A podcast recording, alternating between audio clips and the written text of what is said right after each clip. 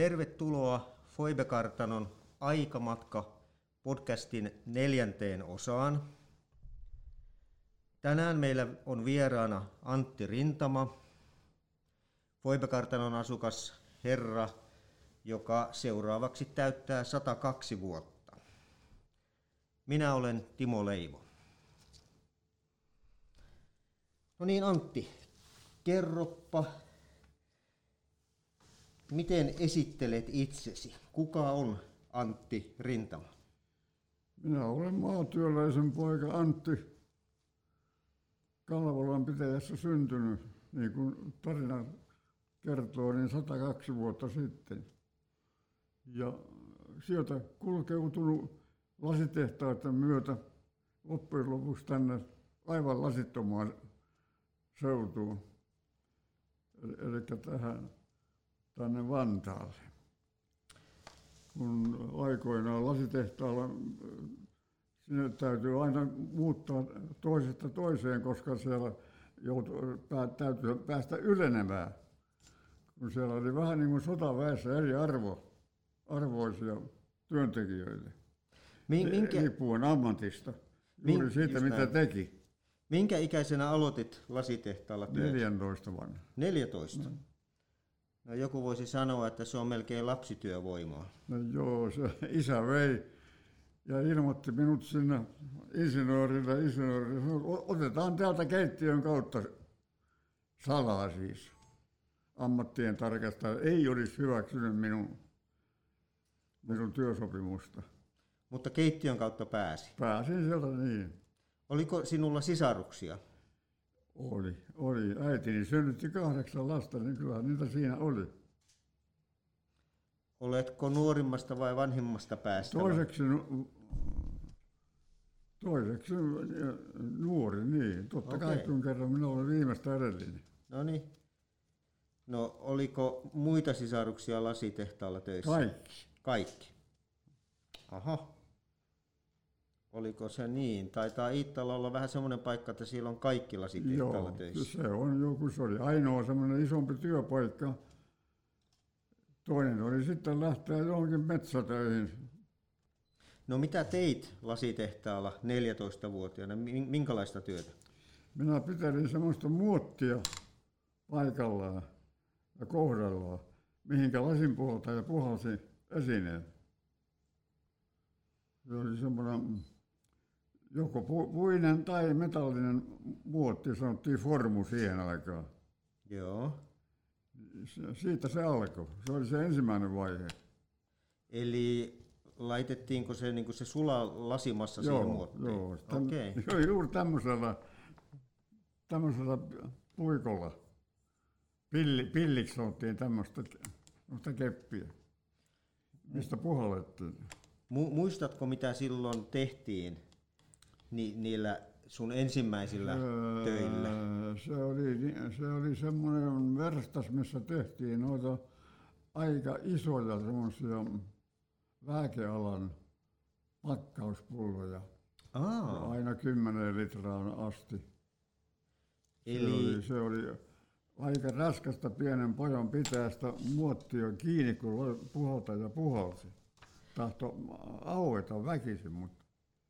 Eli onko ne, e, jos muistellaan apteekeissahan on, e, ei enää nykyään, mutta kauan sitten näkyy niitä ruskeita, Joo, niin just, las, isoja, erikokoisia lasipulloja. Joo, nimenomaan. Tämä oli semmoinen verstas, missä tehtiin niitä. Okei. Lasi, ruskeita pulloja. Muistatko, kuinka monta pulloa työvuorossa tehtiin? tai jotain muita määriä? Se riippuu ihan niistä koosta, mitä, mitä kokoa tehtiin. Että kymmenellisen pulloja ei tullut kuin muutama, parikymmentä ehkä. Mutta sitten tuli pieniä, pieniä pulloja, tuli pari, pari kolme sataa.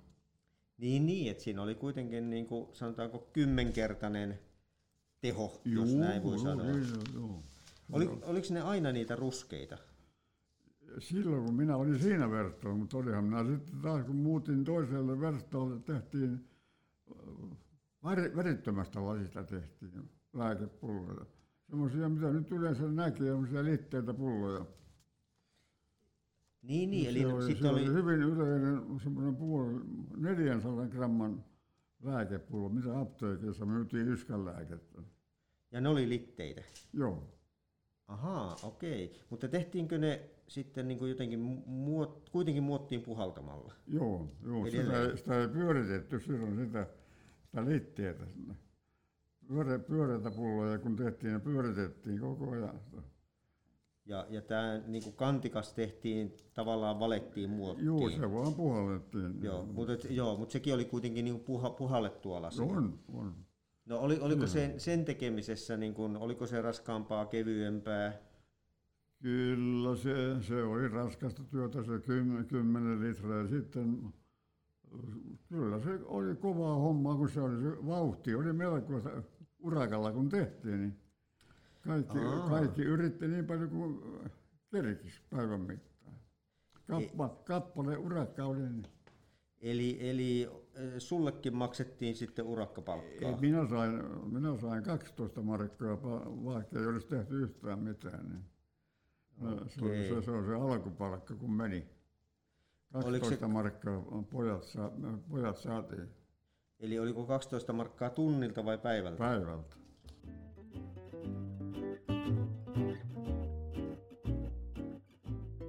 No mitä sen jälkeen, kun ensin oli ruskeat pullot, sitten oli kirkkaat pullot, mi- miten ura jatkui sitten Iittalassa sen jälkeen? Minä lähdin sitten, kun oli 17 täytti, juu, täyttänyt, niin minä otin lopputilin ja lähdin kaverin kanssa Ryttylän lasitehtaalle tekemään äh, noita tavallisia ka- kaljapulloja sanottiin silloin, olutpulloja.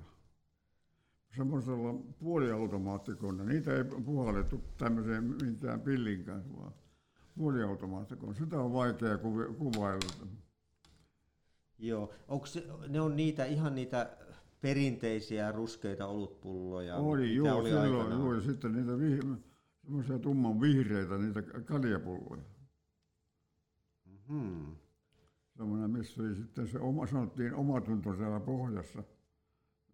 Ko, semmoinen sisäänveto. Niin, niin, että joipi, joipi vähän vähemmän kuin luuli jouvansa. Joo. Joo, joo. Siis oliko siinä niillä vihreillä ja ruskeilla pulloilla joku käyttöero? Sitä Muistatko? en osaa toista, toiseen. Ihan sanottiin, siihen aikaan puhuttiin semmoisesta kuin rapakaljaa, pilsneriä. Pi- joo, no niin, Pilsneriä, siis siinä oli niinku liian vähän alkoholia. Ehkä siinä vähän saattoi olla. Kyllä, kun se kerran käy, käymällä tehtiin se, kyllä siinä jonkun verran e- ehkä oli sitä, en osaa sanoa. Joo, joo, no joo. No niin, mutta joo, tämä rapakalja kuulostaa Mutta tutulta, varmaan moni kuulija on sen, sen Joo. kuullut. No mites Ryttylä, oliko siellä niin kuin tämmöinen itsenäinen lasitehdas vai, vai oliko se... siellä oli Riihimäen om- lasitehtaan omistama sivutehdas. Okay. Pieni, pieni lasitehdas.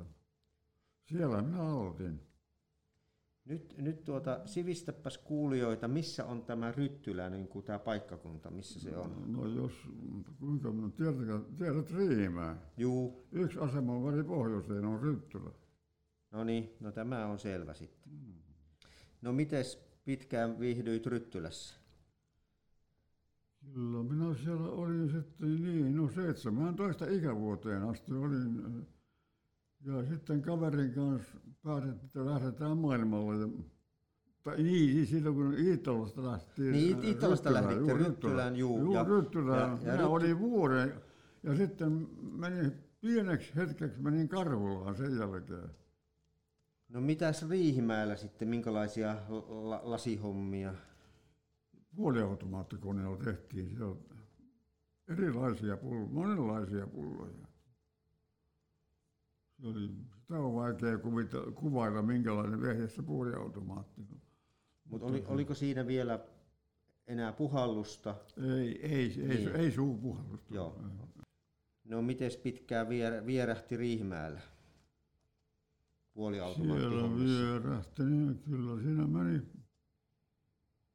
meni parisenkymmentä vuotta, ja, mutta sitten minulle tuli tämä silmäjuttu, mun alkoi näkö heikkenee. Tuli, silmäkaihi tuli. Sitä leikeltiin ja hoideltiin ja loppujen lopuksi niin kuin näet, niin meni muutaman vuoden ollut aivan pimeä.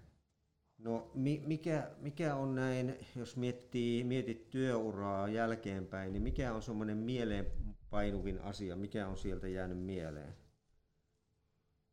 Kyllä se on, on se, on se yleensä se, se puhaltiin muhta, ja hyttihän sitä sanottiin.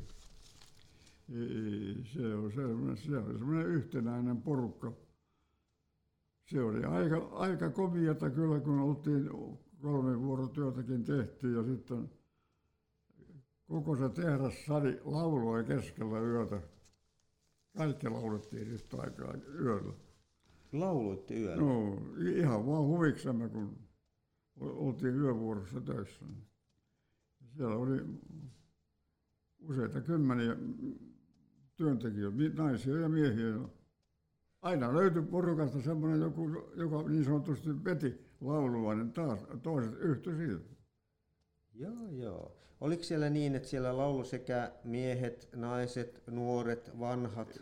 Joo, se oli, siellä oli, oli, miehillä oli jo kisälliporukka, sitten oli semmoinen sekakuoro ja oli, oli sitten niin sanottua lausuntakuoroa, niin monenlaista ohjelmaa.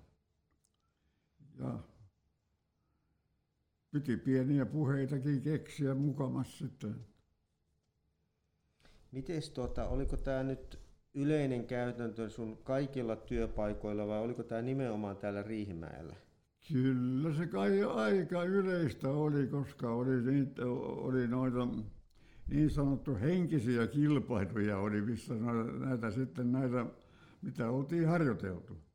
Joo. Näitä vertailtiin toisiimme ja sitten oli joku, oli sitten joku tuomitsemassa niitä eri järjestykseen.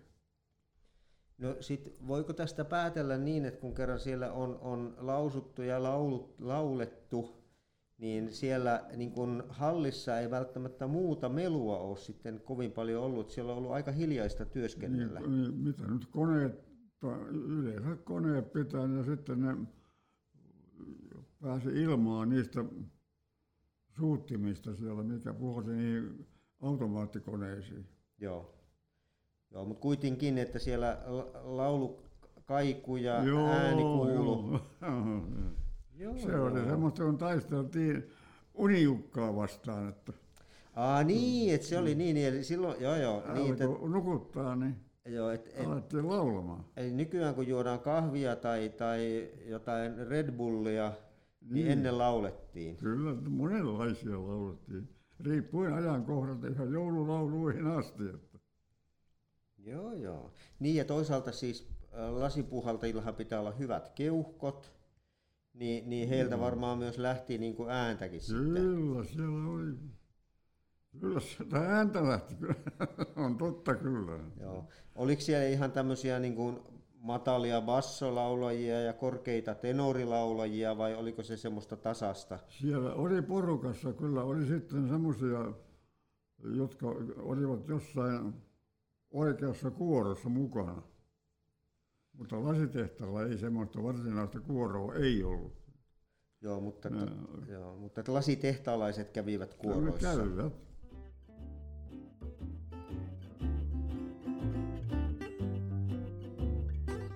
Tuossa muuten kun vähän tuota hi- historiaa pengoin, niin, niin tuota, oot varmaan kuullut semmoisen termin kuin syömävelka. Onko, tu, on, onko Mikä? Tu, syömävelka, mm. onko tuttu termi? Ootko kuullut, mitä tarkoittaa? Tai varmaankin tietää, mitä tarkoittaa, mutta mistä se tulee? Enpä osaa Univelan tiedän joo, joo, univelka on, se on tuttu, tuttu velka varmaan aika monelle. Mutta tuota, kun, tietysti kun tässä nykypolitiikassakin puhutaan tästä syömävelasta, niin itse asiassa siinä ensimmäinen maailmansodan jälkeen vuonna 18-19 talvella, tai sinäkin talvenahan oli, oli varsin kova nälänhätä Suomessa. Aivan jo. kyllä. Joo, ja silloin just kun sä oot syntynyt. Mutta sitten oli toisen kerran nälänhätä, kun tämä maailmansota loppui. Kyllä, Silloin ruokakin loppui. kyllä. Joo. Ja, ja silloin kun oli tämä 18-19, niin 1918-19 talvi, Joo. niin silloinhan Yhdysvallat lainas Suomelle rahaa Joo. ja, ja ihan siis viljanostoa varten ja sitä sanottiin syömävelaksi. Joo, joo, joo. Ja, tuli ja, se, ja joo. siinä semmoinen mielenkiintoinen seikka oli, että, että tuota, sen koroksi sovittiin silloin vuoteen 32 asti 3 prosenttia ja vuoteen 84 3,5 prosenttia. Mhm, mhm. Eli, eli se oli kohtuullisen pitkä laina. Mm. No suomalaisethan maksoivat sen sitten Joo. paljon etuajassa Yhdysvaltoihin ja sieltä kuulemma tulee tämä osaltaan hyvä maine Joo. suomalaisista velanhoitajina. Se oikeastaan Yhdysvallat olisi jo lopettanut tai antanut niin sanotusti anteeksi sitä aika paljon, mutta Suomi oli jääräpäinen ja halusi maksaa sen kaikki silloin. Joo, Me maksettiin kaikki. kyllä. Taitaa, Mutta muistan, kun Kekkonen puhui, niin että, että me maksoimme velkamme viimeistä penniä myöten. sanoi. joo, kuulemma kahdeksan miljoonaa dollaria on ollut se määrä silloin, Mm. Joka, joka tuota saatiin. Mutta aika, aika, jos nykyajan asuntolainoista puhutaan, että 25 vuotta on pitkä laina-aika, no Ruotsissahan Niin, on satavuotisia lainoja, niin, niin tämä on vuonna 2023 niin kuin uudelleen järjestelty vielä niin kuin sinne 84 asti, niin kohtuullisen pitkä laina, että ei siinä varmaan ehkä arveltu, että, että minkälainen maa Suomi on siinä Niin, ei. 84. Ei, en, Joo. jotain sympatiaa aina, ainakin kuviteltiin, että, että se tu- tunnettiin Suomea kohtaan. On- Onko sulla muistikuvaa siitä, silloinhan tuli nämä tuli nämä viljat ja sieltä Yhdysvalloistahan tuli kaikenlaista tavaraa, niin onko sulla muistikuvaa lapsuudesta, että puhut, puhuttiin tämmöisistä Joo, jostain, Amerikan. A- Amerikan läskejä, No, läskiä. joo, Muista ihraa, hyvin rasvasta lihaa, sianlihaa. joo. Hyvää soosia tuli siitä, ei, mitään. Niin eikö se kuitenkin ollut, ollut niin kuin ihan, no, Ihan syömäkelpoista tavaraa on. Joo, on. just, just, just näin. Ja, ja niin kuin sanotaanko, että lä- sillä tavalla tuo länsi, länsipuoli auttoi sitten niin kuin tiukassa paikassa meitä.